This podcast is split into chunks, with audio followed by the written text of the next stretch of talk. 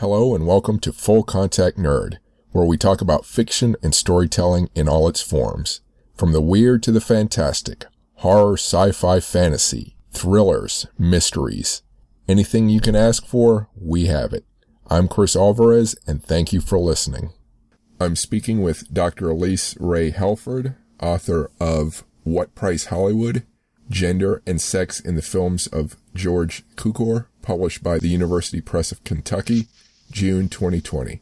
Thank you for speaking with me. I'm glad to be here.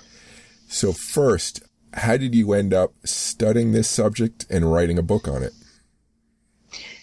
That's probably the most fun aspect of the whole project. Mm-hmm. Uh, when I was a teenager, I used to watch Cukor's films, particularly uh, just a couple of them the Philadelphia Story and the film he directed before that. Philadelphia Story is 1940, and before that was Holiday, mm-hmm.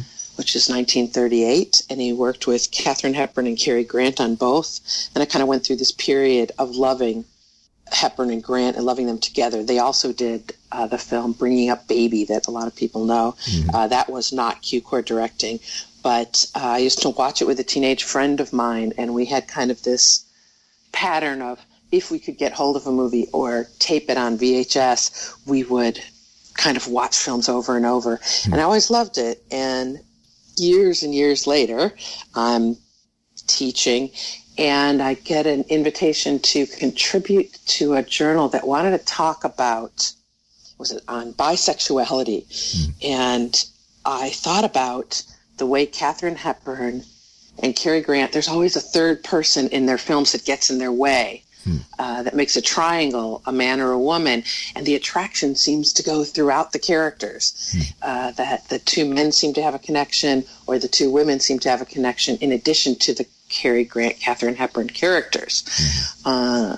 and they had also done a 1935 film called Sylvia Scarlett together that was also directed by Cukor.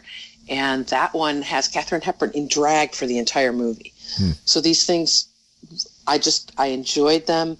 And writing can be like uh, in some ways solving a puzzle. Uh, it's also rhetoric in that you are trying to make an argument that's persuasive by using the evidence before you. Mm-hmm. And so that article got published.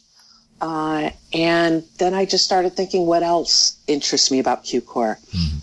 A lot of my colleagues identify with a specific author or artist or filmmaker.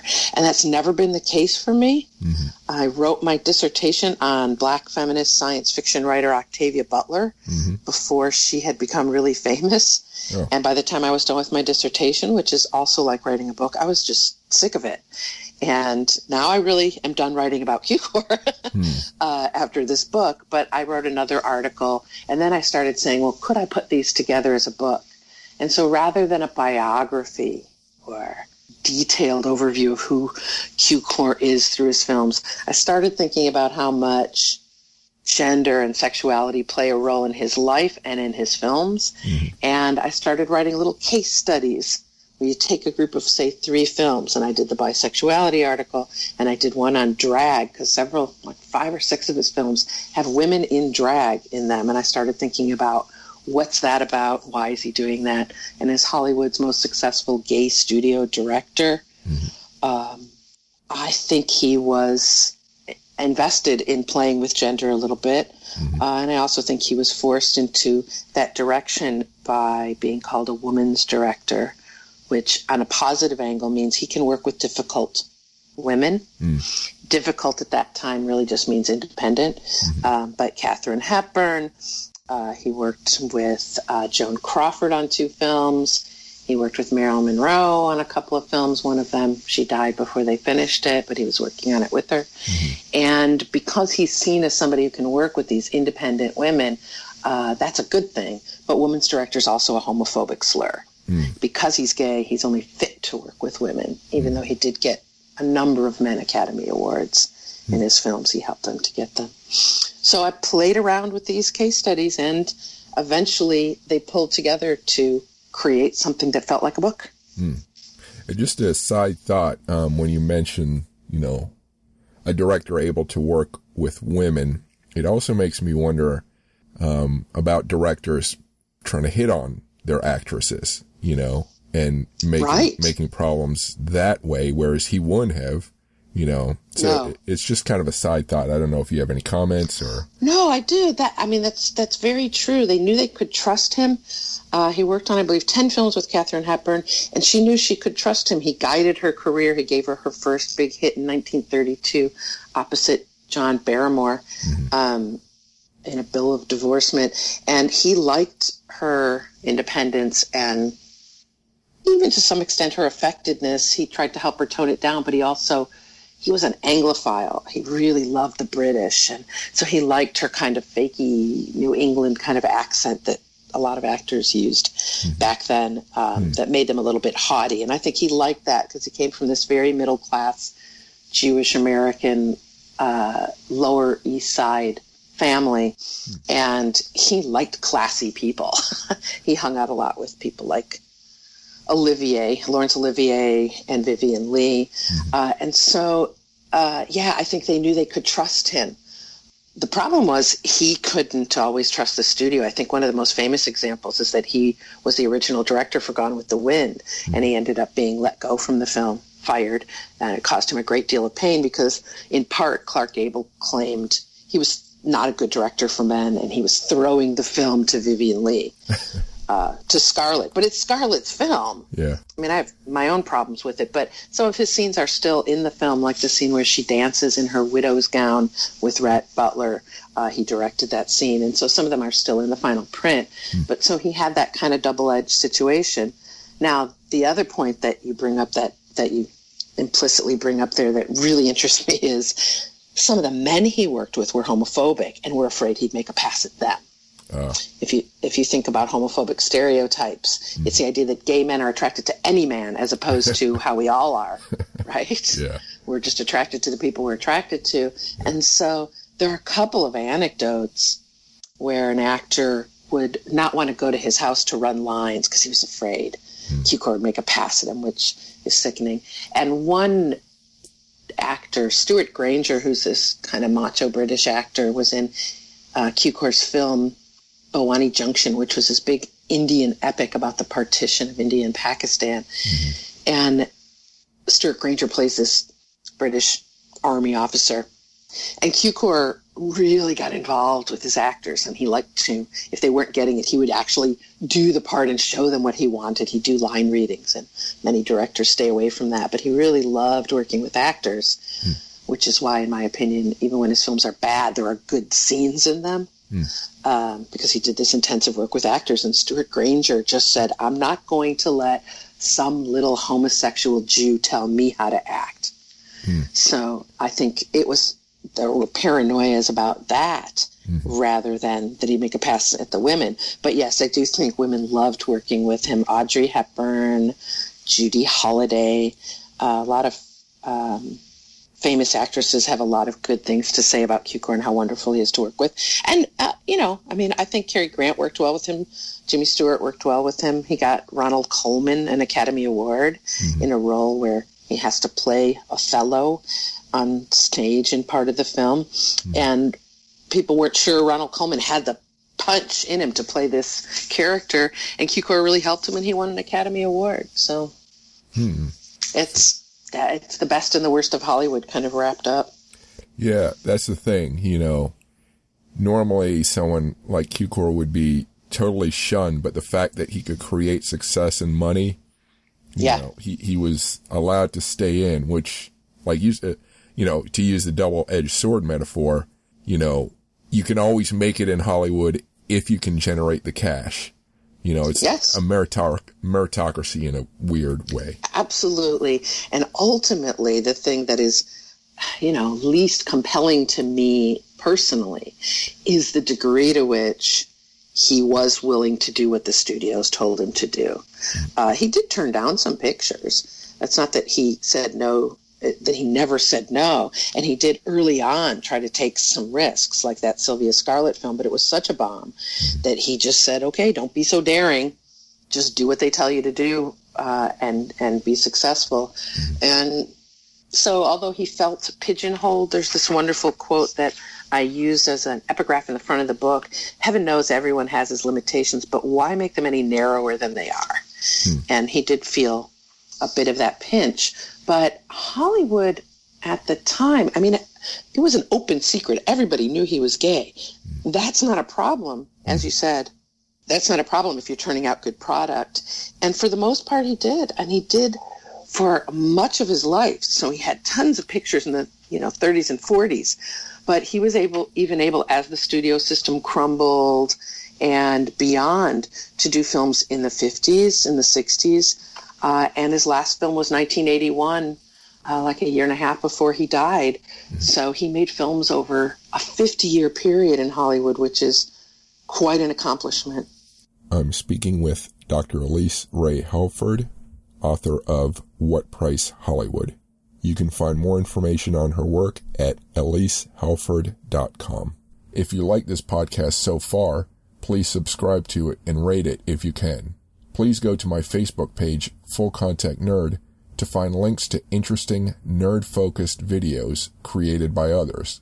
Please go to my Twitter page at Full Contact Nerd for links to nerd news and academic articles.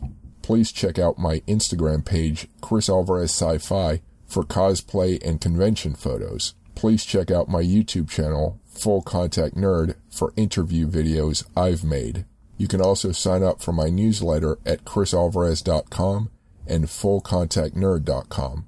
In the newsletter, I post video and news links as well as regular updates on new nerd-friendly books being published.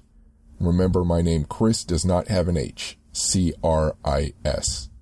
If you're interested in other kinds of history, such as military history, or film, TV, books, and comic books history, including science fiction, fantasy, and horror themes, or the history of outer space exploration, you can find the links to my other podcasts and associated book lists at historyrabbithole.com. That's rabbit as in the animal. historyrabbithole.com.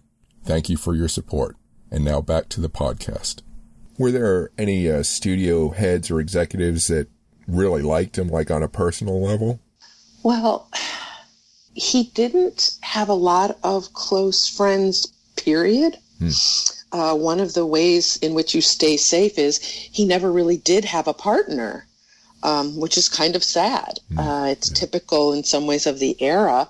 Uh, he was known for having flings, and in later years, you hear stories of him you know, giving bit parts to young, handsome men that he would sleep with in order for them to get a part. Mm-hmm. Uh, and so in life, he never really had a partner. His closest friends were uh, Katharine Hepburn uh, and Hepburn, when she was having her relationship with Spencer Tracy, mm-hmm. who was married, but they didn't get a divorce because of uh, Catholicism. Mm-hmm. They just weren't willing to divorce. So uh, he gave them his pool house and they would stay at his pool house. And so he had people like that, particularly Hepburn, um, that he was close to. Uh, as far as as a director, I think there was much more of a professional relationship. I haven't read a lot about closeness. There were a few like Pandro Berman who just after that Sylvia Scarlett escapade, you know, exploit, uh, he never wanted to work with him again. Hmm. Uh, and I know that David O. Selznick, uh, looked a lot like Cukor. People would confuse them. And there's a guy, uh, there's also, uh, uh, I forgot his first name, Zukor, and people would confuse them because of the name, and he hated all of that. Um, I would deepen it with a little reference to Jewishness. The moguls, the Hollywood studio moguls, the big producers of the five main studios, were all Jewish American and had worked their way up from poverty they all lived within 500 or less miles of each other in the old country.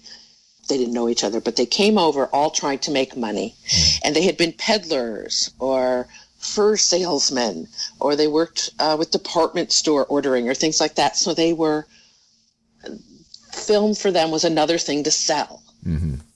So it's not till 1962 and the miracle decision that film is free from first for First Amendment rights, deemed an art not just a product, but for them it was a product mm-hmm. to entertain and to make money. And so they were very money oriented. I think Cukor was too, but he was not from that same group. Those are Ostjuden or Eastern European Jews. Mm. And Cukor was from Western Europe. Uh, his parents were Hungarian, so more in the area of like uh, Germany, Hungary, Austria, those Jews had come over in much smaller numbers earlier, mm-hmm. although Cukor's parents came bef- yeah, they came before the start of the 20th century. The others came around the 20- start of the 20th century. And so they had very different attitudes. Cukor was more aligned with, in terms of what he did, I think, with the European directors who are the emigres like Billy Wilder and Fred Zinnemann, who did High Noon, um, and Ulmer and Siodmak and all these people, Fritz Lang, that all came from that from Germany and that area mm-hmm. fleeing Hitler. And I think he saw the world a little more the way they did, where they had more female main stars and that kind of thing. And so I just don't think he related well to their fast talking bullshit. Yeah. and um, so, no, I don't think he was close to them. I think the people he liked best were erudite and what he wanted to be, which was successful in what he did, but seen as, uh, I don't know, combination of classy and similarly telling ribald jokes and using slurs and things like that. He even used gay and Jewish slurs um, in jokes and things like that. So he was kind of multiple people, you know, yeah. a different self to different people. But I don't think he was close to very many. Hmm. Did the work he did have an influence on other directors? You know, did they pick up anything that he? Uh, I know you said he wasn't. He stopped being daring but it, you know, obviously he, he had an effect. Um, yeah, I, you don't hear very many young directors say, oh, it was all about Cukor for me. Mm-hmm. Because he's one of those directors that people call like an invisible hand. He's not an auteur. Uh, meaning like an artist, a singular author of his films. So someone like Orson Welles, he doesn't write, direct, produce, or Billy Wilder in some of his later films. He's not the kind of person, or Hitchcock, you don't say, ah, that's a Cukor all, all that often. Uh, sometimes you can in terms of kind of, he's known for those, whatever, drawing room comedies, romantic comedies, dramas, melodramas. Uh, he mostly stayed within that range, but you know, I mean, he got his Academy Award for My Fair Lady, which is a musical. Mm-hmm. Even though he wasn't a big fan of musicals, he directed several of them. Mm-hmm. Um, so he the things that he's most known for tend to be things that a scholar would be interested in or historian more than other young directors so that he he's famous he did some of the earliest like long tracking shots up staircases and things like that. And he also is famous for the long take. And the long take just means you don't turn the camera off in a scene. Mm. you take it you do it in one take. And he's famous for that. And i link that in part with that role of actors director where he's very invested in getting the best he can get out of a performer. So there are some scenes in his 1962 version of A Star is Born with Judy Garland and James Mason where she's breaking down and they don't cut. Hmm. They just let her go through the scene. And he was, so you could say he's known for that. But hmm. he's not known for it in the way Hitchcock is known for focusing on the gaze, peepholes like in Rear Window and Psycho, or he's not, he doesn't have a style all his own. Mm-hmm. Um, some of the other critics call him like the master of entertainment or a master of ceremonies. He made things harmonious and engaging on the set. Mm. And let people do their thing. So he gets somebody to handle set design and color. Um, he would direct some shots, but not the way some directors would, where they are in control of every single shot in the film. And he never wrote or rewrote. He occasionally would add a scene. But I mostly found him interesting in the ways in which he adapted. That's why we decided to title the book after much discussion of many other titles, hmm. um, What Price Hollywood, because that's the name of an early film he directed, which is a predecessor to A Star is Born. Hmm. Okay. Um, but not a, not a musical. And what price Hollywood? What does it cost for him to become who he became in Hollywood? And what compromises did he make? And yet, what interesting things did he still do, particularly in smaller or subtle ways, dealing with gender and sex? And I also deal with uh, race and ethnicity, particularly some focus on where he gets ethnicity and Jewishness into his films, because he certainly was not any better than any other director of his day, and probably worse than some in dealing with things like race. Um, and as far as class, he loved the wealthy. Hmm. So his films, either like, you know, in Philadelphia Story, he probably practically celebrates the wealthy. And when he was interviewed in the 70s, he said, uh, you know, I love the wealthy, don't you? Hmm. Like they're admirable. I feel like uh, he lived life on its surface too much. Hmm. But I don't think he would like my interpretation of him. Right. So you mean I was glad to publish the book long after his death. uh, uh, did he ever do work on with the stage? Yeah, before he went to Hollywood, he, he went to Hollywood as a voice coach, which is interesting in terms of his ambition to be more you know, he loved the British and the Swedish and to be more classy. Uh, so he was a voice coach. Um, but he did love the theater and he worked in New York theater. He did stage management and liked directing and wanted to work in theater. Uh, and many of his films, many of them have a theatrical focus. Hmm. So either you've got films that were big Broadway hits as plays, like Philadelphia Story and Born Yesterday, mm-hmm. that were huge stage hits that he then directed. And so that's another thing he's known for is he could adapt stage plays for film. Mm-hmm. And then also he has theatricality in his films. So an obvious example would be something like a film called Heller in Pink Tights, which is based on a Louis L'Amour Western novel, and it's about a theatrical troupe in the Old West, and it stars Sophia Loren in a giant blonde platinum wig. It's crazy film, uh, but it's about this. He said, you know, I'm, I'm not going to do a film about the West. I'm going to do a film about a theatrical troupe in the West. So that's his Western, mm-hmm. um, and other films uh, like A Star Is Born, where it's about performers. Mm-hmm. I'm curious if he ever was uh, expressed any sort of frustration or anger about having to tamp down, you know, some of what he wanted to do, or did he just get along with with Hollywood? Getting along was definitely his biggest goal. Uh, succeeding, proving himself. Mm. Um, he was very, very hurt about being fired from Gone with the Wind, just shamed by it. Because mm-hmm. everyone in Hollywood's going to know it's a big production mm-hmm. and you get fired.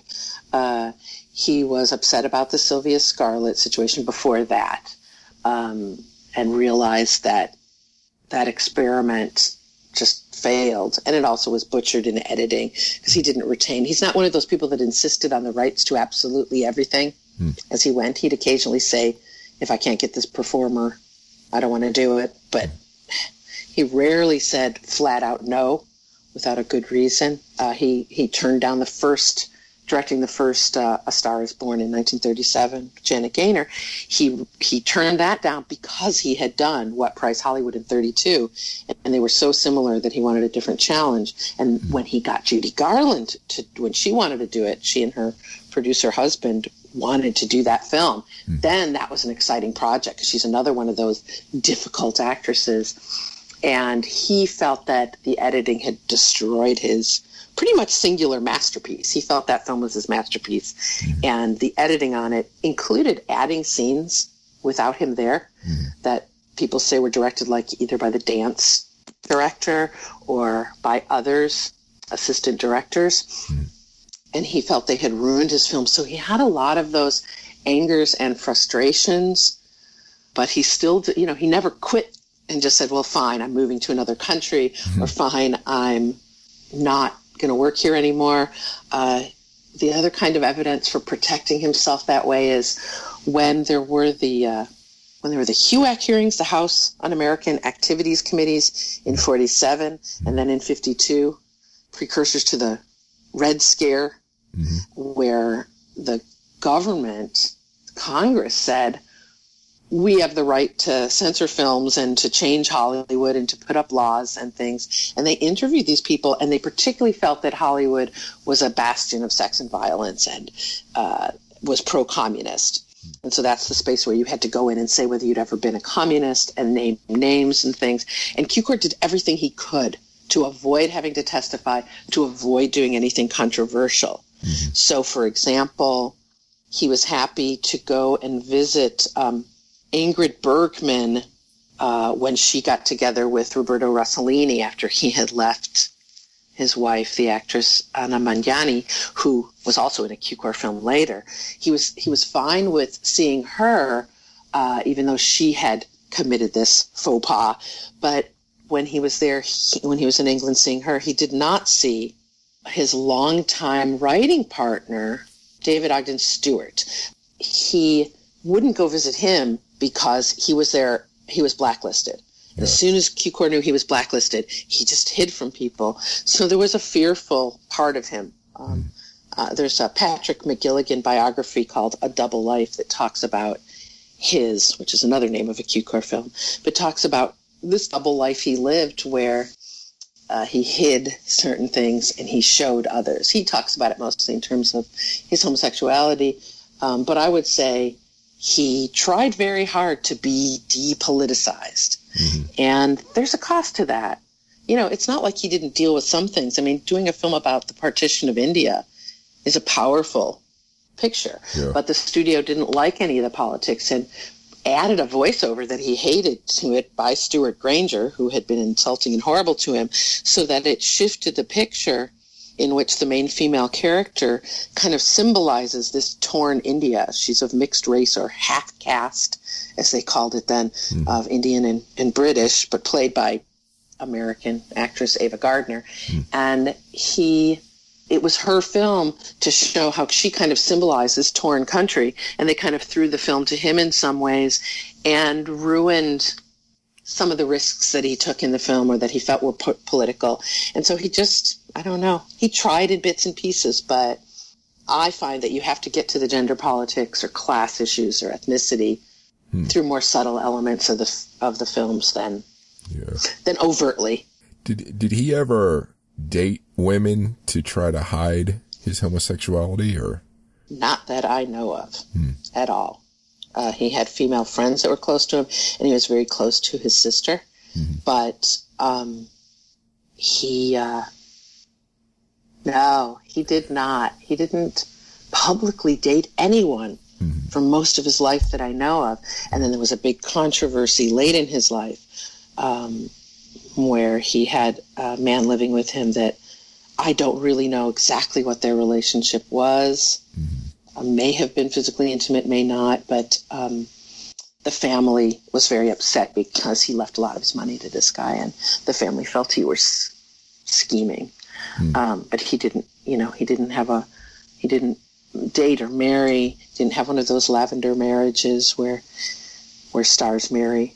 Um, but he was very respectful of the people he worked with. One of the things he felt was, as far as his homosexuality, was that you shouldn't, you shouldn't make it visible.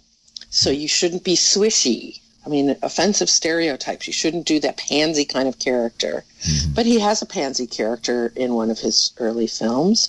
So people liked him. They'd say, well, he's not one of those Jews. He's not one of those kind of gay people. And, and it's sad to have to live that way, I think. Yeah. Um, so it certainly wasn't because I admired him as an individual that I wrote this, but that I found it's too easy to just write him off.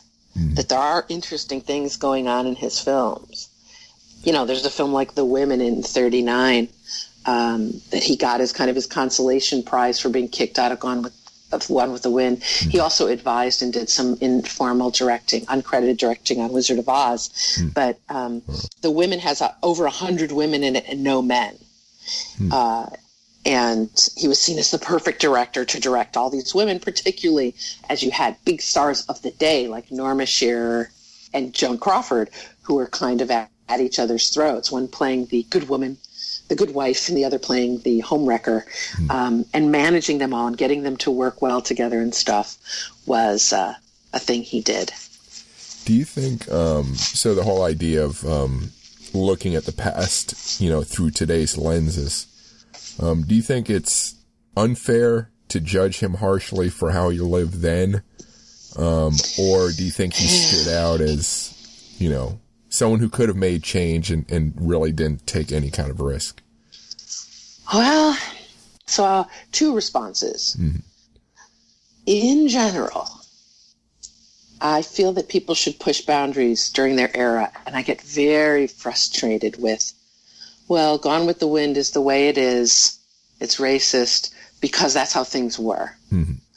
So I applaud someone like Hattie McDaniel who plays Mammy Mm-hmm. because she said, look, my choices were I could play a maid in Hollywood films or I could be a maid.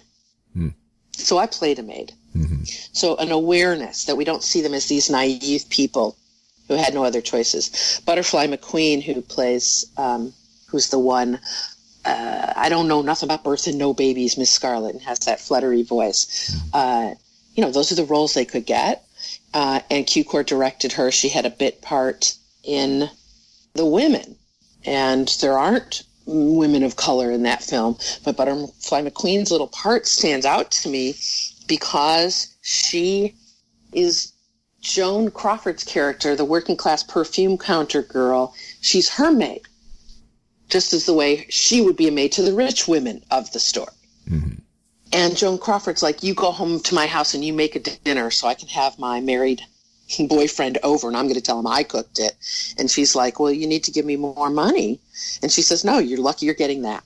And so you see this person who's working at the store but can't be in the front counter and then has to do work after work to make extra money and is still exploited. Mm-hmm. So it's not that they're invisible. I mean, he didn't write that character, but it's not that they're entirely invisible.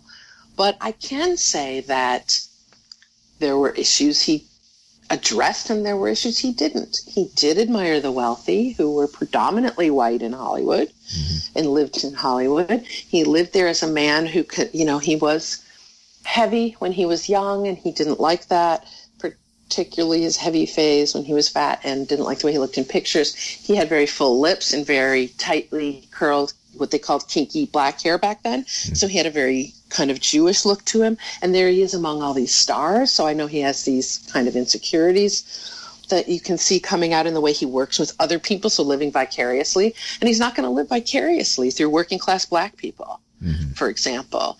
Um, and he didn't do Westerns. He did that one comedy musical-y kind of Western. Mm-hmm. Uh, and so he's not dealing with Native Americans.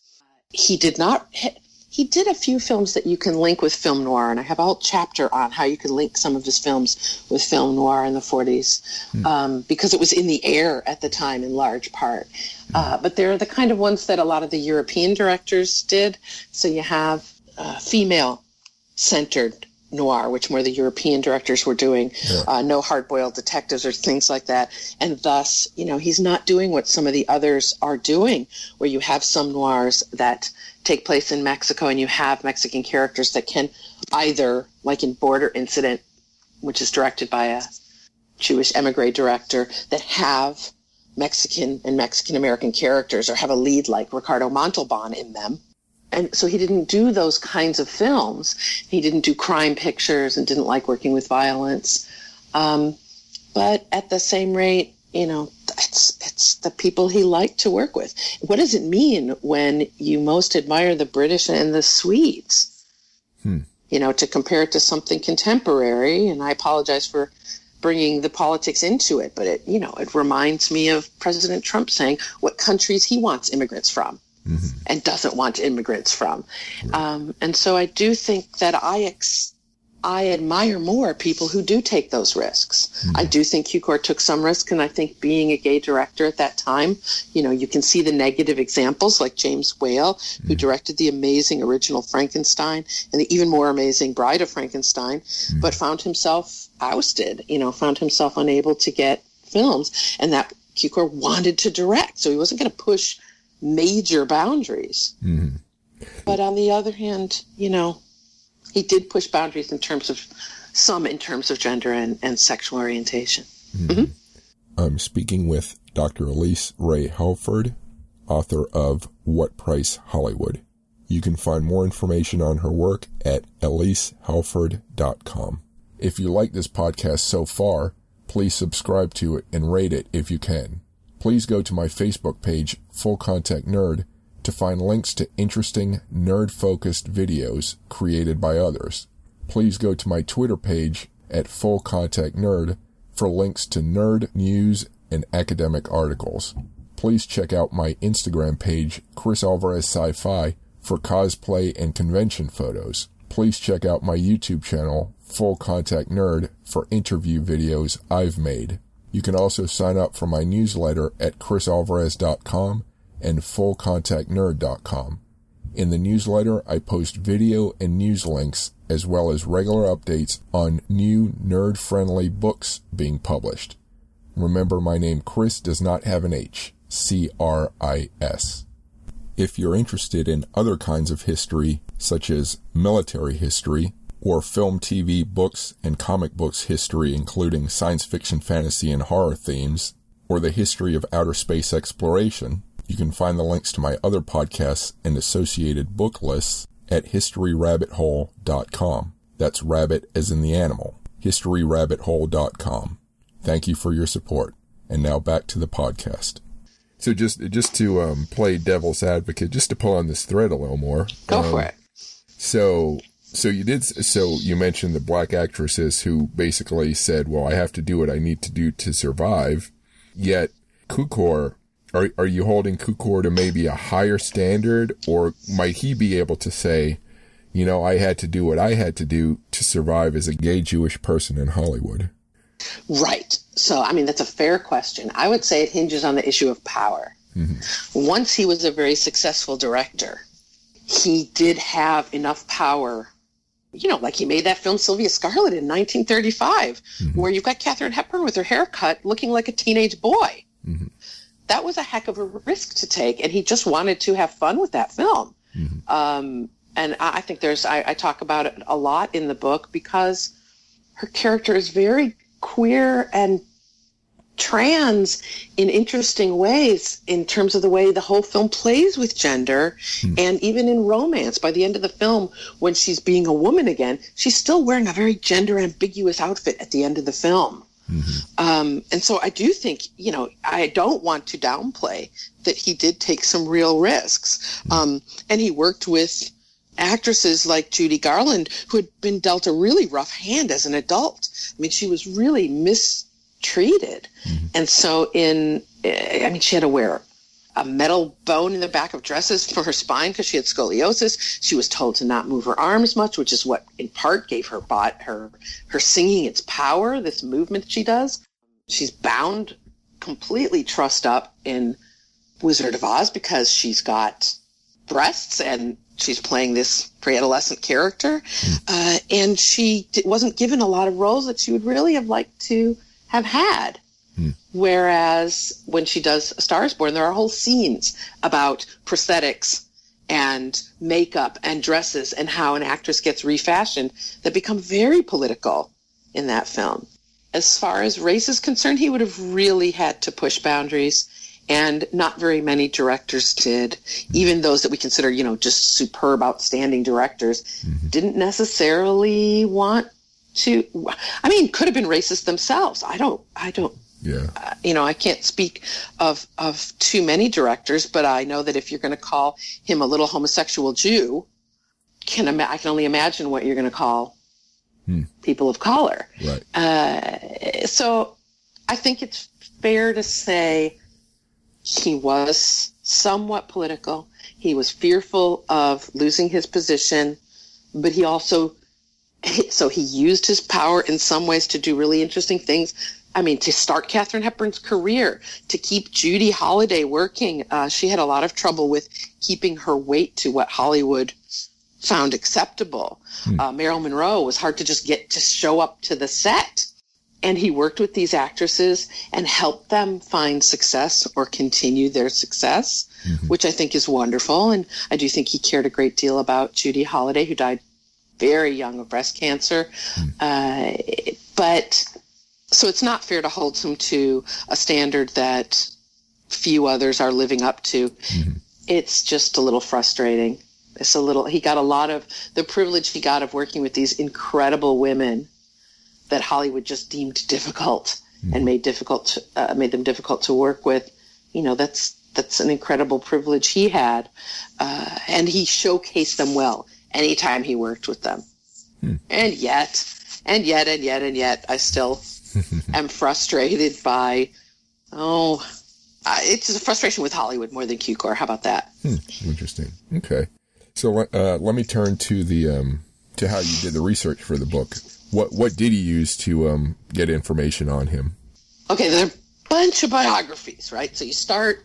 I mean, I started with the films. Mm-hmm. I watched. I should say the biographies come in terms of uh, book research, but I started by the films that I knew well, mm-hmm. and then said, "What else did he direct? Oh my gosh, he directed Gaslight." Which is the Ingrid Bergman film that where the term gaslighting comes from. Mm-hmm do you know what that term? To gaslight a woman to make her think she's crazy. Mm-hmm. Right. To get power over her, to kill her, to whatever. So that's his. People think, um, what's his name made it? They think uh, Hitchcock made it, mm-hmm. but he didn't. Cukor made it, oh, and it was a remake. There was a British film in 1940, and the studio hid all the copies of the 40 film so it wouldn't be shown uh, when he was making the 1944 version. But it's an ornate, elaborate, beautiful film. Uh, it's just well done. And he gave uh, Angela Lansbury her first role in that as the saucy maid. Hmm. Uh, so that one's definitely worth seeing. So I watched that and I said, oh, I didn't realize that was Cukor. So first I had my, oh my gosh, he's directed a bunch of films I've seen. And then it was, he directed Gene Kelly's last musical and finding those films that were less known to me, and also uh, some of the more noirish films. The film A Woman's Face with Joan Crawford as a woman with a scar on her face who's a criminal. And by removing the scar, she becomes a real woman and can marry. Sickening. But uh, the, the noirish part of it is really compelling. And that's also a remake. That's a remake of a Swedish film with Ingrid Bergman. Mm-hmm.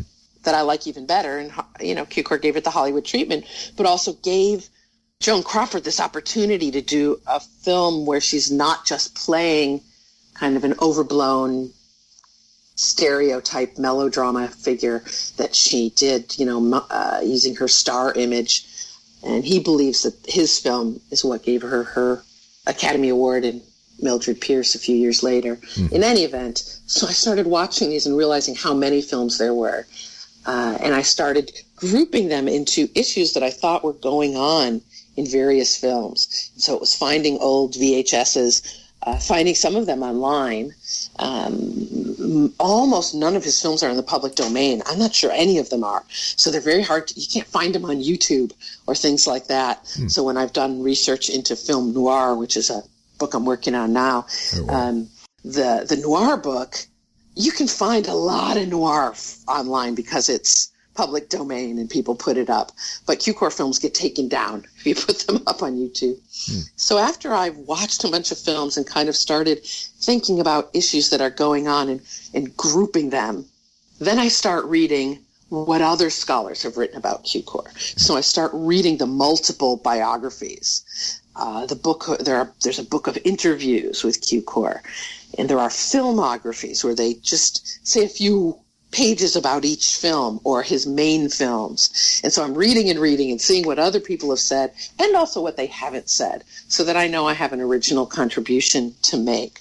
Cukor is, I would say, understudied.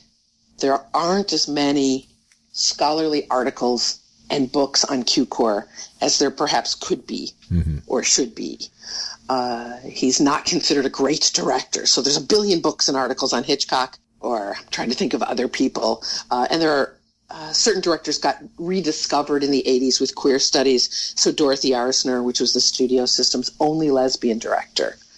Um, there are several books on her and there are articles on her films. Mm-hmm. Uh, and Cukor at the same time started being studied more for his queerness, mm-hmm. you know, do you study him for the fact that he was able to be such a success as a gay man, or do you study him as a pawn of the studio system that made the films they told him to make and hurt gay people thereby by f- depicting stereotypes or mm-hmm. making everything so straight on the surface? Um, so biographies and books and articles, and then you know whatever I could find. Uh, fortunately or unfortunately, I got a little scared about this. In 2015, when I was kind of, um, it takes a while for these things to go in stages, but in 2015, when I was drafting the full manuscript, a book came out on Cukor that has individual chapters and covers all of his films in through a focus on different topics related to Cukor. Uh, so it may be about his use of the long take, or it may be about his uh, films that weren't successful and studying all of them together, things like that. Mm-hmm. And that Palmer and Pomerance put that book out, and they put it out through Edinburgh University Press, mm-hmm. which is where I was had talked to uh, uh, an editor there and was thinking about putting my book through, and they said, you know, we did this, we can't really do two books in a row, um, and that book helped me to see a few new avenues, but yeah. it still wasn't what I was doing, which is this narrowed focus mm-hmm. on some of his incursions and subversions and play with gender, queerness, mm-hmm. uh, homosexuality, desire, stereotypes, mm-hmm. ways of seeing, all those kinds of things. So I started just cobbling ideas and chapters together. I had the two that had already been published. And then um, while working on it, I also published an article on that film, A Double Life, mm-hmm. with Ronald Colman, where he plays Othello. And I was teaching a unit in my class. I was teaching, I teach courses on like, uh, including literature and film and pop culture. And I had them reading Othello and then watching different versions of the film. Hmm. Like you can watch s- filmed versions of Othello, stage plays, but you can also, there's the film O mm-hmm. that takes it into the contemporary area with teens. And then there's this film from 1947 in which playing Othello gets to his brain and he becomes insane and murders people. I mean, it's just a real cheese. There's not even any good reason. So that's another place in which one could critique the fact that, you know, he didn't write the screenplay, but there was no discussion really of if you play a black man on stage, you become insane and kill people. um, you know, and Othello's a very complex and specific character, mm-hmm. you know, that was really never played originally by a black man. Shakespeare never envisioned the Moor Othello as black because he wouldn't have been on the Elizabethan stage. Mm. Uh, but there was there were incursions going on at the time of visiting royalty from African nations and things like that. So the Queen had met Moors, and and so Shakespeare was taking advantage of it. But you know, at least give the guy a reason. There's a film it's partly based on, The Brighton Strangler, uh, in which the guy who goes crazy, the actor who goes crazy, goes crazy when he's hit by a, a falling, I think it's a falling building during the London Blitz. Yeah. And then he thinks he's a strangler from the play he's been in as a, as a, as a murderer. He's mm. playing a serial killer and he gets hit on the head and thinks he's him. But at least you got a hit on the head. Yeah. and with this one, it's just, I'm playing Othello. I must now kill my wife, you know? Um, and that's where he gave Shelley Winters her first role um, in that film. But anyway, so as the more I'm doing this stuff, whether it's teaching or watching this film with my friends, um, we go on a semi, you know, we go on an occasional trip to London and we always bring that Cukor film holiday with us mm. and watch it on the plane together and those kinds of things. And so it built some chapters. The hard part was building enough of these case studies of three or four films together mm-hmm. and coming up with ideas that aren't just, oh, look, there's a young boy in every one of these films, right? So I had to come up with some themes and issues that I found meaningful and that represented a certain number of Cukor's films. And I found that in things like whether it's thematic, like um, topical female friendships and male alcoholics who come to a bad end versus male alcoholics in comedies who don't. Hmm. or whether it's exploring film noir themes and images or representations of Jewishness in the characters that, that are often indirect. He did not make any films about actual Jewish characters hmm. that are named as such. But there are these New York City characters mm-hmm. um, who I think in like Born Yesterday that signify kind of New York Jewishness or that kind of thing. Hmm. Does that help answer the question? Yeah. How, how many films did he direct? So he directed just under, I think, 50 films hmm. in as many years because he directed so many in the 30s and 40s that by the time he got to doing fewer films in the 50s, 60s, 70s, and then that film in 81, mm-hmm. he didn't have to do one a year, and he wasn't given one a year. But yeah. uh, he also directed in the '70s. He directed Katharine Hepburn again, and finally got to direct Laurence Olivier in a TV movie that won all kinds of awards. Hmm. That was kind of a throwback. It took place in the early 20th century, and it was about a marital, uh, a breach of promise suit. An older woman uh, is trying to get out of a breach of promise suit with a young man that's trying to steal all her stuff. And what's his name? Um, Laurence Olivier is the barrister and it's about their relationship and stuff. And so it's it's sweet. It's very sweet and nostalgic. Mm-hmm. The book discusses 25 of the films, either in depth or briefly, but there are certainly a bunch that I don't talk about. So I talk about all the most famous ones, mm-hmm. but there are bizarre films like he did a film called The Bluebird in the 70s that has Elizabeth Taylor in it, among others. Uh, and I believe that's the one that has Luke Gossett maybe in it. And it was this bizarre children's fairy tale musical mess co co-produced in Russia and it's just I don't know, it's dreadful. and so some of them, you know, I just didn't have much to say about, but a lot of them, you know, like in the chapter on women's friendship, I go from his earliest films with women's friendship in them, say something like The Women in 39, mm-hmm. to Rich and Famous, in 1981 with Jacqueline Bisset and Candice Bergman and talk about some themes that come through all of his fiction, all of his films. Mm-hmm. Or I talk about a number of Katharine Hepburn films that he collaborated with her on and how he helped her to get rid of her box office poison label or things like that. Mm-hmm. So I was thrilled that the publisher enjoyed that diversity because it's not a book that you start at the beginning and, and go to the end and get from the beginning of his life to the end of his life. Mm-hmm. It wanders from kind of images of white female and white maleness to themes and theories of gender as, as performance and the drag issues and queer mu- queering uh, queered issues in the musical to those issues that actually deal with ethnicity, race, and nation. Mm-hmm. Do you think this this question popped in my mind. Is it possible he might have um, not been gay, but rather identified as a woman? I don't. Uh, you'd have to really project and say hmm. his direction of all of these women was vicarious desire to live as slash through them. Mm-hmm. And it's possible to argue, uh, just know, reading all the interviews with him and what he says about himself, plus the biographies, mm-hmm. I think it's more likely that he wanted to live vicariously through actors hmm. and worked best with women in a homophobic Hollywood mm-hmm. than that he was actually trans.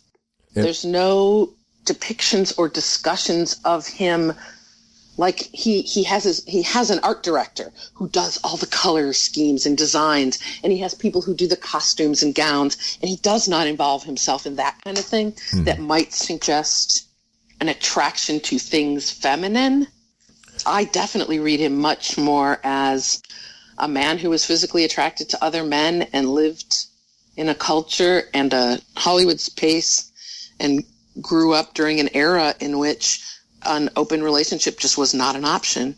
And he decided that he would submerge that part of himself into his work so that he could stay working and living in the lifestyle to which he'd become accustomed. Mm-hmm. And I ask that because, and I haven't done much reading or research in this, but it seems like as difficult as it is to be homosexual, you know, in the past, it's as far as being trans, that's almost like uh, non-exist, like I'm sure it existed, but that isn't even touched, you know, in history. Right. So, I mean, anything. that the only way that's talked about is as a freak show.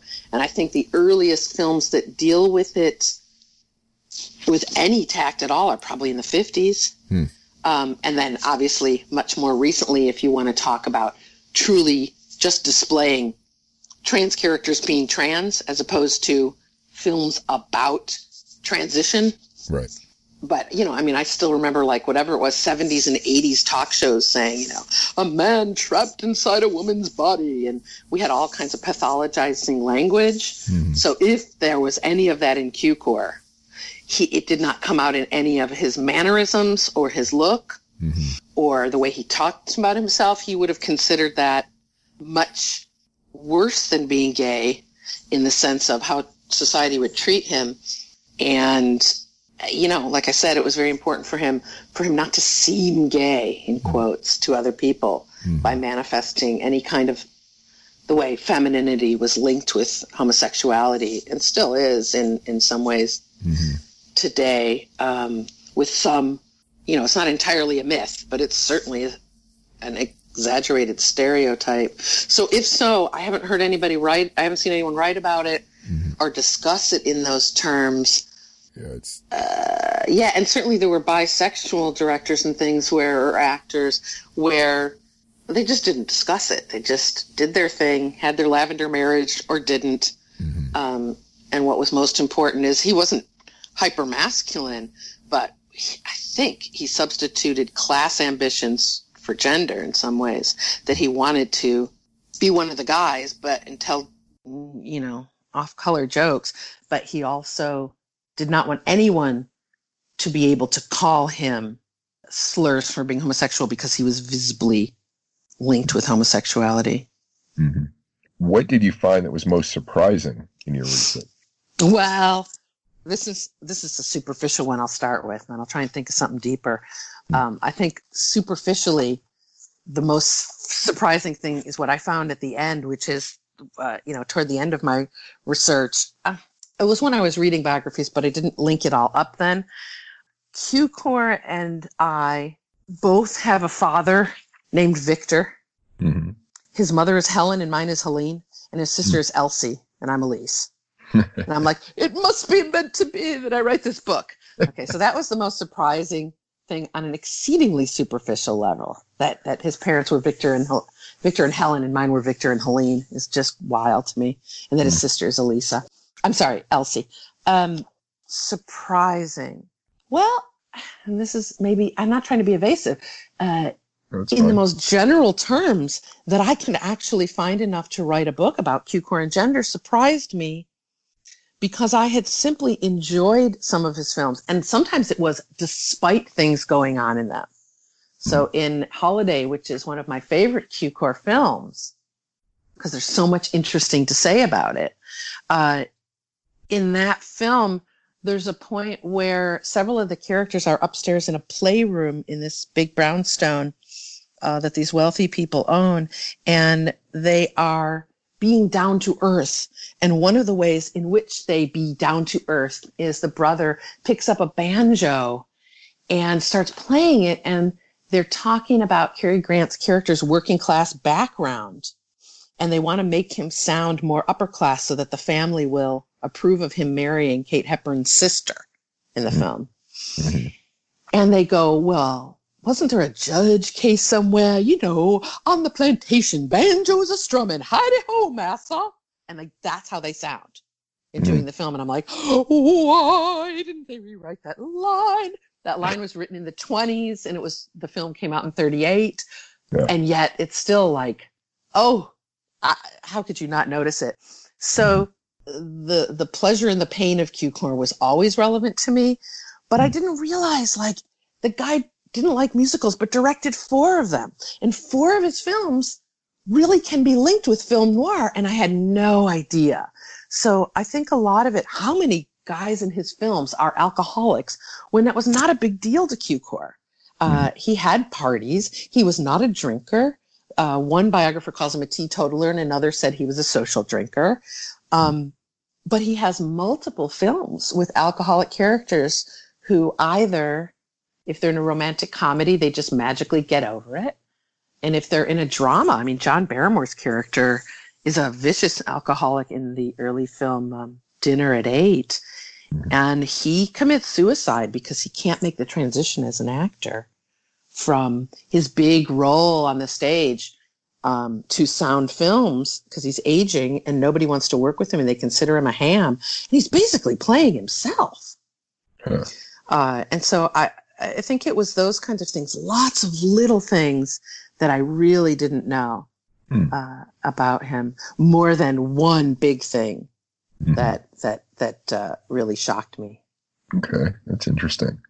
Was there anything in the research that had a big emotional impact on you, either positively or negatively? The most positive thing was I mean, first of all, it's seeing the book. I've just gotten my copies a couple weeks ago, and it's mm. seeing it in print makes me really happy. I mm. have edited several books. my, my, first edited book was on um, was the first scholarly published collection on Star Trek called Enterprise Zones that came out in 96. And I was really excited for that because I was a new scholar and I just finished my PhD and I had co-edited the book with people I went to graduate school with. And then I did um, two, I've done two of them on kind of super and fantasy women in television and popular culture.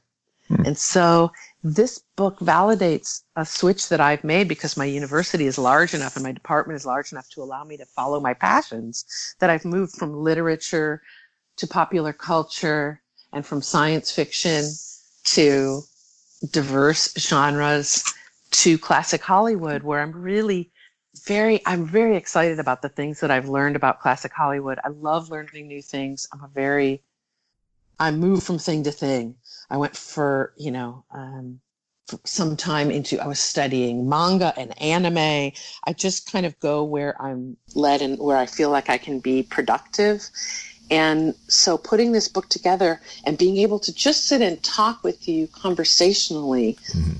for an hour about this stuff is very exciting to me and very fun um, because there's the scholar in me and there's also the pop culture fan in me and there's the nerd in me. Mm-hmm. And all of those things kind of come together here in that the book is a scholarly book published by an academic press. Nonetheless, I made sure it had a lot of photos in it. I went on eBay and I'd search for the best original publicity photos I could buy so that we could legally include them in the book. I won't tell you how much I ended up paying, but for one of them, uh, less than 100, I'll say, for this one, was um, an original photo from Cukor's collection.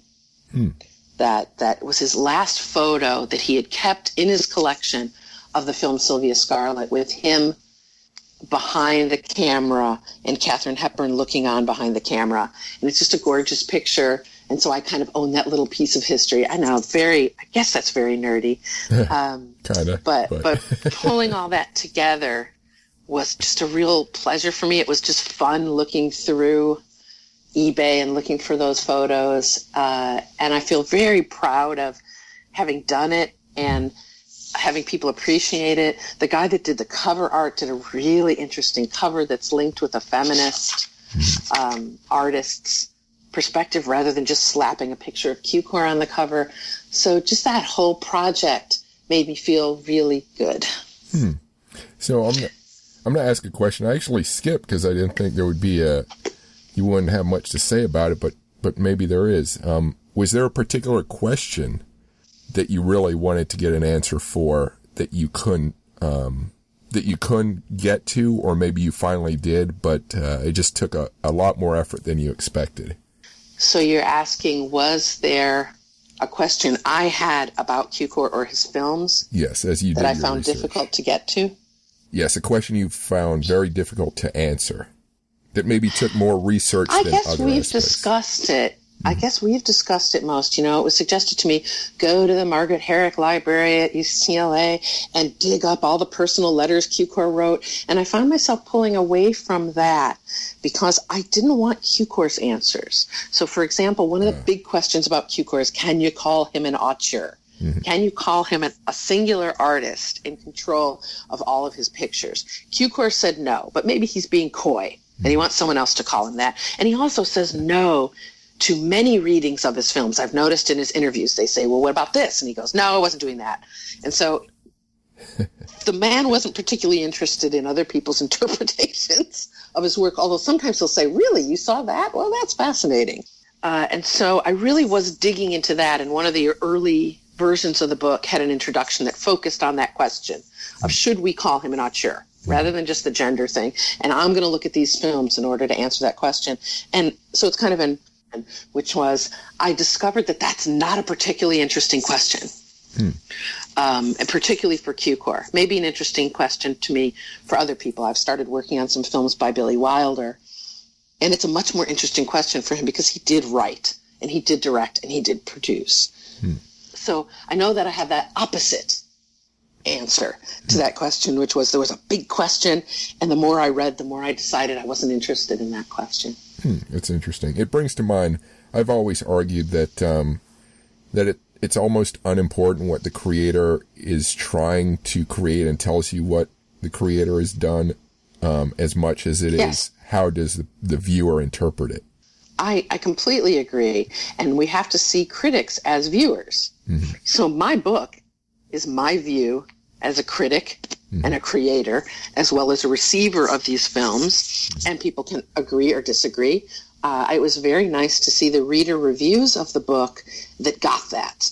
Mm-hmm. That kind of said, well, I don't necessarily agree with this reading, that this character is particularly representative of a type of Jewish masculinity that focuses on humility, scholarship, and honor, but can be sexualized. I don't agree that that character can be read that way.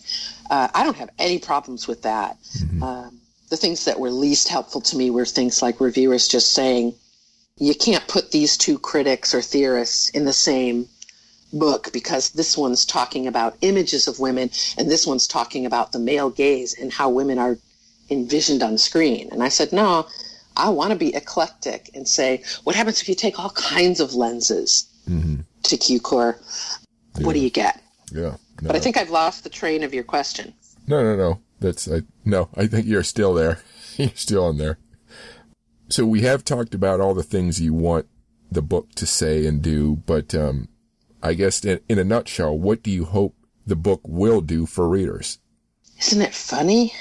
I focus so much on my determination at a kind of advanced point in my career at a university that requires a great deal of teaching uh, they don't give us like we don't get sabbatical mm-hmm. where you just get a year off to work on your research. Uh, we have a competitive sabbatical where you can get a grant, but there are very few of them and they're difficult to get, uh, and only one every seven years. So that unlike some scholars who are teaching one or two classes and working on the research, I'm teaching three or for most of my career four classes, mm-hmm. And so you have to work in the time to do your research. Uh, and there have been times um, I had uh, ten years ago I had breast cancer, and I when I was doing chemo I had no brain, hmm. and that's one of the reasons I got into studying anime. I learned how to do graphic art, uh, digital art because I had no brain to write at that time. But art works in a very different part of your brain, so I I enjoyed myself then, even as I you know dealt with fear and hmm. of my life and stuff. But one of the things cancer gives you the silver lining is you stop sweating the small stuff if you're lucky because hmm. you didn't die right. and I'm fine now. Yeah, um, but but uh, I, I've thought mostly about my desire to publish a book. Mm-hmm. And I've had a very hard time figuring it out. I'm not like my colleagues who go, Shakespeare is my thing, right? Or I am Virginia Woolf, you know, I'm going to write only about, I've never felt that way. Mm-hmm. I did the work on Octavia Butler, but I have very mixed feelings about her work. I did this on Cukor, very mixed feelings about her work. There's nobody, there are authors that I just flat out admire, and there are filmmakers, but I don't know. Are there any filmmakers I just adore every single thing they did? I don't know. Mm-hmm. I'm thinking it through. But um, for readers of the book, I hope they get pleasure out of its combination of being written in an academic for academics, but in language and explaining concepts in ways that are relatively easy to follow. Mm. That you can be a fan of Hollywood film, classic Hollywood, and enjoy the book, mm. as well as you can be a scholar and say, what have I not seen in this guy's work that might be useful to me? And obviously, people who love classic Hollywood or scholars who like classic Hollywood um, might be interested in it because it does take this different angle. The other thing is generally, I hope it inspires writers hmm. because I went through a long writing process, conceptualization of the book process, and then I worked with several publishers before I found the one. Hmm. Like I said, the Edinburgh University Press was my go-to, and because they published that other book right when I was pitching my full manuscript, when I'd finally gotten it into where I thought it was needed to be, they couldn't publish it. Uh, and I went to a second press and got such mixed responses. Um, and I won't name the press, but suffice it to say, they gave it to people who don't like queer studies or don't really like academic prose or don't like feminism. And those aren't the people to give the book to because that's not the audience. If you hate feminism, you don't want to read the book. Yeah. Probably. Yeah. But with with the University Press of Kentucky, from the very moment I wrote a query note, just a, an initial email saying, here's what I got. What do you think? The editor, Anne Dean Dotson, was like, loving it, loving it. Let me see more. Mm-hmm. And then she was very honest with me and said, look, we need more books and engage with queer studies in film. And this is perfect. And you're doing mm-hmm. this and you're doing that. And um, the people I worked with there were good to work with. And the reviews, they went straight to the top people in the field because I found out who at least one of the reviewers was. Mm-hmm. And then another of the reviewers kind of outed himself to me and just said, "Hey, I was one of your reviewers, and I'm an, uh, uh I'm writing a blurb for the back of your book," and they gave me feedback. uh, One of them extensively and one of them minorly, but they both said, "Yes, publish this. We love it." And I didn't get any of that. Well, I've never been a fan of queer studies. It's too political for me. so, if you start it that way, you've picked the wrong person. Yeah. Um, and you do get paid to review other people's manuscripts. So the idea of paying people to say, I'm a terrible audience for this book. So here are my problems with it Yeah. is unfortunate. Mm-hmm. But I guess I would say that if you have lots of writers listening to the podcast, mm-hmm. that idea that you have to draft and redraft, think and rethink, have patience with yourself. And the best advice I ever got was from a fellow graduate student when I was at the University of Iowa in the late 80s, early 90s. And he said, You're looking for a home for your work you need to be as critical as they are, meaning not negatively critical, but you need to analyze who are you sharing your pearls with, you know? Are they swine that you're sharing as pearls before swine? are you sharing it with people that you think will appreciate it? And the responses you get will tell you what you've got um, and, and, and where to go. And so I feel like I found the really good home for the book. And that means a lot Mm-hmm. to me in seeing it come out. I do hope it comes out in a cheaper paperback edition because a forty dollar hardback is not the average person's not going to buy that. Um, mm-hmm. I'm hoping the Kindle and the paperback will be less expensive when it comes out, but it's mm-hmm. these wonderful university hardbacks where there's not paper over it, but the images are printed right on the cover, and I love those. They're Yeah. they're a little bit heavyweight, but they're solid and they look nice. And like I said, ultimately, I'm proud of myself for having finished it, and I hope other people just enjoy the reading experience and go on the ride with me. Oh wow, I do see what you see here. Yeah. Well, I also see this, but that's okay. You can see that. Yeah. You know, That is cool.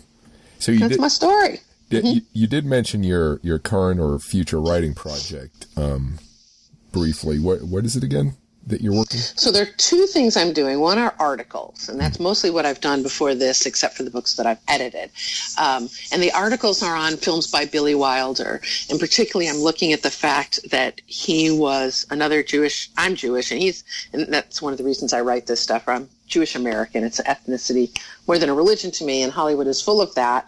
Um, and so I'm interested in Billy Wilder, who is a Jewish emigre who flees he's from Vienna, but he was working in the Weimar cinema in silent film, mm-hmm. and he flees when Hitler comes to power, knowing that neither Germany nor Austria are going to be beyond his grasp, and his mother and his grandmother stay there and are killed, are murdered in Auschwitz. Mm. And I think it affected a lot of his films. Now, a lot of people have already written about that, so my goal is in reading his stuff I have to read a lot more before I say a word about anything because there's a lot more writing about Billy Wilder.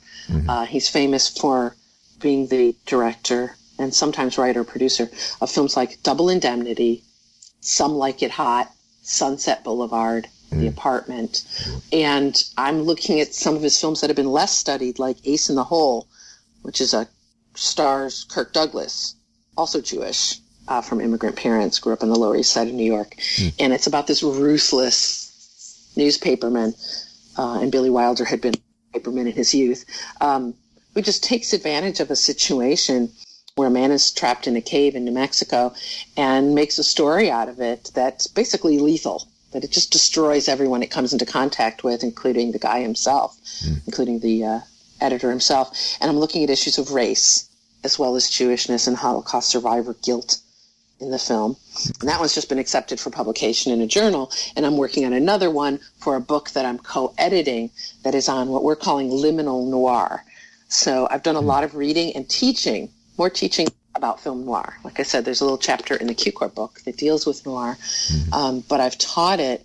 I teach a course on film noir at Middle Tennessee State University, and I started saying, I, you know, I need to publish.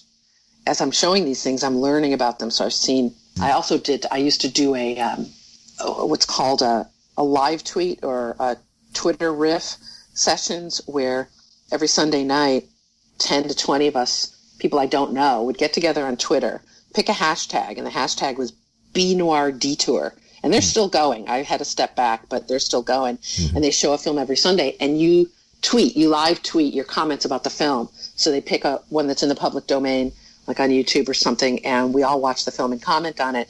And so I have just seen, I can't even count how many noir films I've seen, but I wasn't really publishing on it. So I did the Cukor chapter, and I'm co-editing this book with my colleague Chris Weidman at MTSU that deals with what we're calling liminal noir, meaning gender bending. So it may be a melodrama with noir elements, it may be a musical with noir elements, hmm. but that people generally don't talk about as film noir. But we are because you learn something new about the film when you look at it through the lens of film noir. And so those will be films from the 30s to the 60s, from the US, England, Czechoslovakia, Japan, and trying to think of the other countries. Mexico and Spain, I think, are the ones that we're mostly working with right now.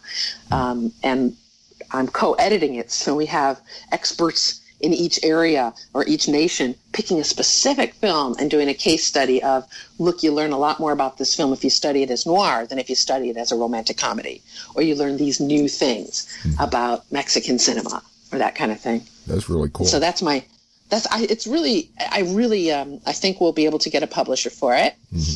And we started with some, you know, just a few people I knew, like Vince Brook, who published a book on called can't remember what it's called, uh, but he published a book on Jewish noir directors. So Jewish emigres, people that, like Billy Wilder, who came over to this country, Fred Zinnemann, Curt Siodmak, they came over to this country mm-hmm. and were Jewish, driven to darkness, it's called.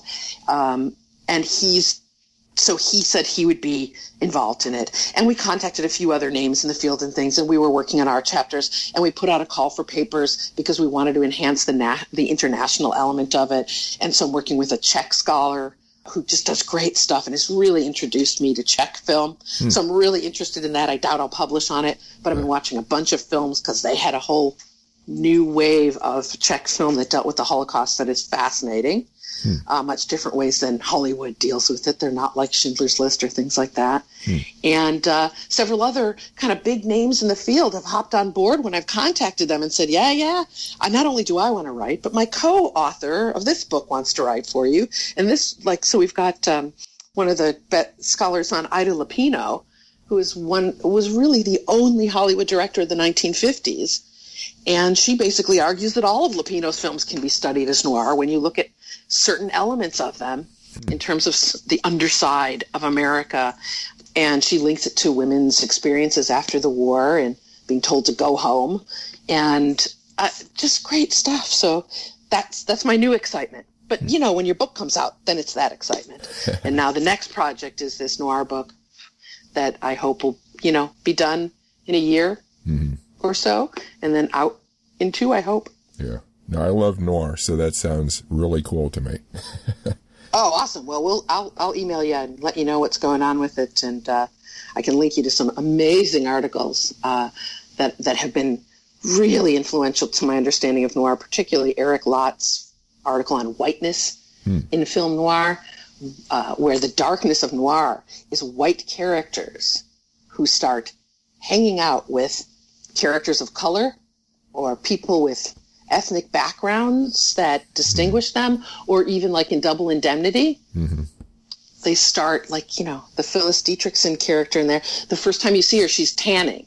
People mm-hmm. didn't tan back then, really, mm-hmm. and so she start she's darkening herself. And so he looks at all those kind of symbolic elements of darkness and how they deal with race. And it's just a it's a great article that's helped me deepen my understanding of noir and what it can mean. Yeah, that makes me think of Once Upon a Time in America and other films where the characters uh, enter a dark side when they go into Chinatown and then the opium dens and then perfect, absolutely. You know. So Asia is darkness, Mexico is escape but criminality. Mm-hmm. Yes, yeah, so there's those kinds of things in it, um, as well as just literal darkness of, of characters and things. But yeah, that whole thing with Oriental, uh, the Orient as inex- in- inscrutable and dangerous, mm-hmm. you see in a bunch of, of noir films, either literally in the setting or in just things like, um, oh, what the heck? What's the one with um, Claire Trevor? Oh, oh, oh, oh, I can't think of it. It's based on a Raymond Chandler novel, and they changed the name of the novel hmm. so that people it was from I think it was Farewell My Lovely, and they changed the novel because that sounded like a musical. Oh yeah. Um, but she has this jade necklace, and that symbolizes her treachery and dangerousness because it's a jade necklaces are a thing of the Orient. Mm. So it's I love that stuff. I love those details. I love going mining in films, and like you said, it doesn't matter if it's intended. It's what's going on in the culture. Yeah, and Polynesia never is noir except you have the elements where you have the the virgin being sacrificed to the volcano god. I think that's ah, as, yeah. as dark as the Polynesian thing gets. Uh, I think what's that one? There's a film called The Letter with Bette Davis in it, and I want to say it has that evil, evil uh, Asian woman kind of thing in it, but I can't remember where they're from, and I want to say it felt like a Polynesian trope or stereotype, but hmm. I can't remember. Yeah, interesting.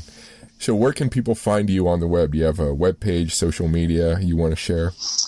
I have a website that lists my academic achievements. I've also started a COVID film blog hmm. because I'm indoors so much and I've been watching so many films and so much TV as well mm-hmm. that I'm blogging about what interests me and also what doesn't interest me, but in interesting ways. Mm-hmm. Um, but it's also just list my publications and where you can find them and what I teach and why I teach and those kinds of things. And that's just ElyceHelford.com, E L Y C E H E L F O R D.com. Mm-hmm. And that also has a link to my Twitter feed, which is, I've really, my Twitter feed has ha- has not been great. Um, I'm much more Facebooking, but that one I just use for family and friends and things. I don't talk much about my work on that one. Mm-hmm. But the Twitter account is where I talk about what I'm up to, what I'm doing. Mm-hmm. Okay. Um, and also, it has all my Black Lives Matter stuff up there right now. So I'm full of full of fury mm-hmm. and desperate desire to make the world a better place and a safe place for people to grow up and live. Mm-hmm.